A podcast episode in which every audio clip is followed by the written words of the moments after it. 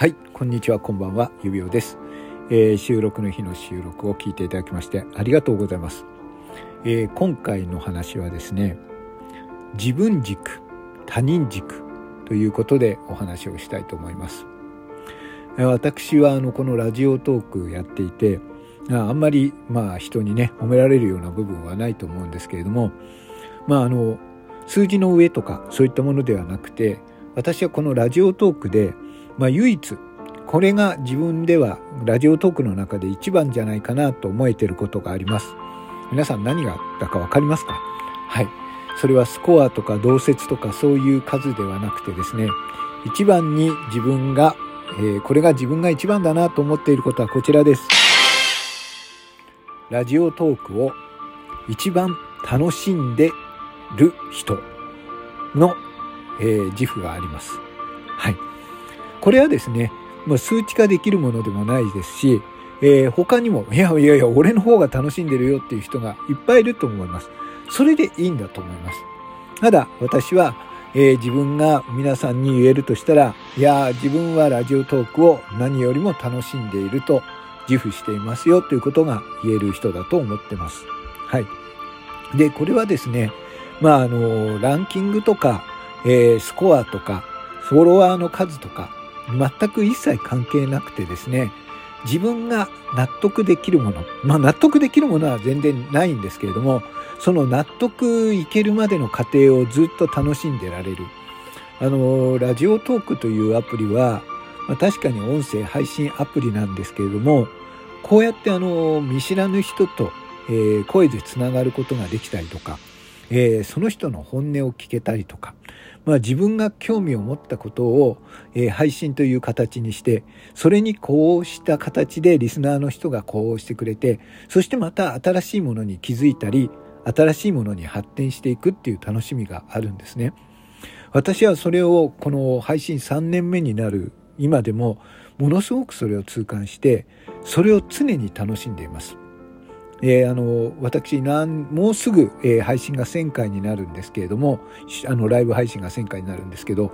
ですけれども今まで、えー、配信をする時にですねあ暇だからやってみようかなっていうふうに配信をしたことは今まで一度もないんですね。あのまあ皆さんもお気づきかもしれませんけれども配信を始める際には必ず、え、サムネイルをいつも書いています。はい。これは何を喋ろうかなと思った時になるべくそのテーマに沿ったもの、えー、その話そうとしたことを皮肉ってみたりとかそんな形でサムネイルを作っています。でですから、えー、毎回、えー、自分の作ったサムネイルというのには、え、何かしらの意味があるんですね。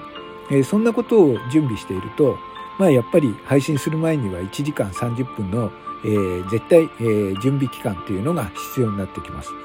であの配信をやっていて私あの思うんですけれども結構私生活が、えー、忙しい時こそあこんな配信してみようかなこれにちょっとなんか疑問があるなとかあとはこんなことに興味があるな。例えば、えー、ね昼間流れてきたニュースであこんなことがあったのかそうかみんなはどんな風にこういうことって感じてるんだろうこういうことってみんなあるのかなとかそんなことを考えた時によしじゃあ今日の夜このテーマに配信をやってみようかなとか、ね、ラジオトークにはこう皆さんのコメントですとか、えー、コメントしづらいことについてはアンケートで答えてもらえるとか、いろんな方法があるんですよ。で、自分の興味が果たして他の人にどうなのか、それを、えー、測ることができる唯一の、唯一のっていうか、あの、この音声配信のいいところだと思うんですよ。全く知らない人ではあるんですけれども、そんな知ってる人にも聞けないようなことを皆さんどう思いますかと言ってそれに答えてもらうことができる。これってもう貴重な経験だと思ってそれについては未だに楽しんでます。そして、えー、このラジオトークの機能を使ってどんなことができるんだろうっていうのはいつも模索をしています。であの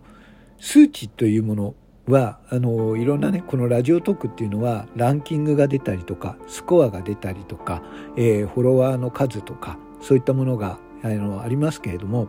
私もありがたいことに皆さんあの、ねえー、ランキングをスコアを作ってもらってランキングに乗ることがあるんですけれどもとてもそれは、えー、ありがたいことだと思って感謝してるんですけれどもただそれが目的ではないし正直それについては興味がないんですね。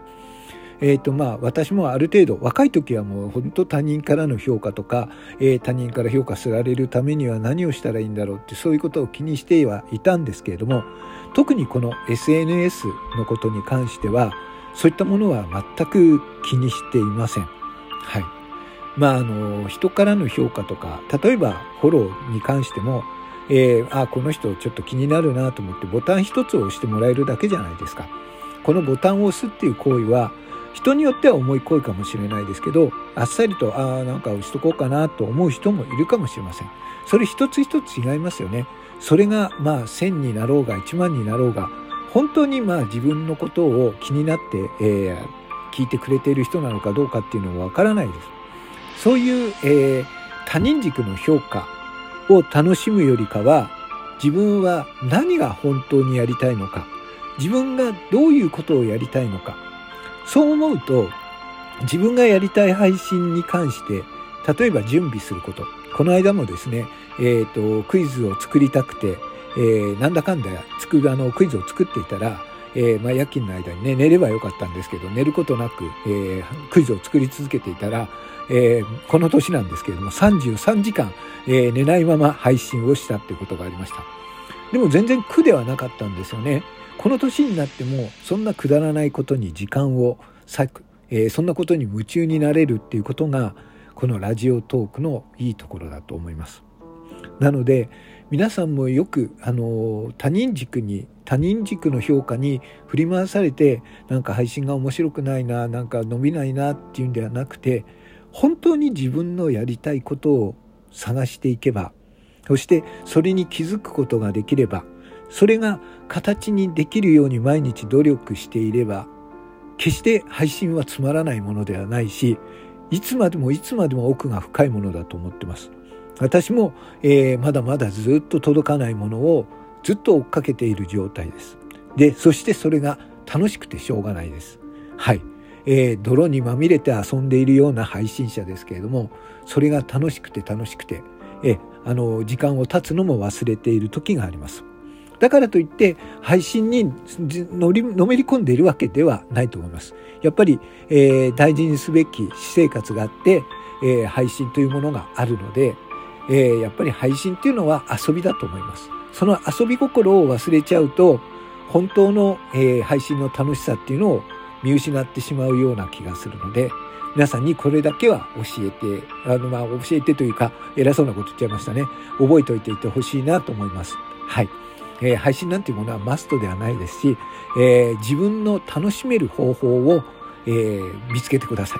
そうすることで、えね、あなたのやっている配信というのが、えどこまでも深く、どこまでも追求していけるものになって、えいつまでもいつまでも、え毎回の課題となることと思います。その課題は決して苦しいものではなくて、楽しいものになると思ってます。はい。自分はそういうスタンスでやってるので、がね、指輪さんの意見は参考にならないよっていう人もいるかもしれませんけれども、それはそれでいいんだと思います。ただ、えー、大事なのはね、えっ、ー、と、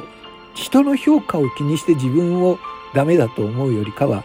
自分軸で考えた自分の楽しみっていうのを忘れないようにすることを根底に持つことが大事だと思ってます。はい。生意気なことを言いましたが、最後まで聞いていただきましてありがとうございます。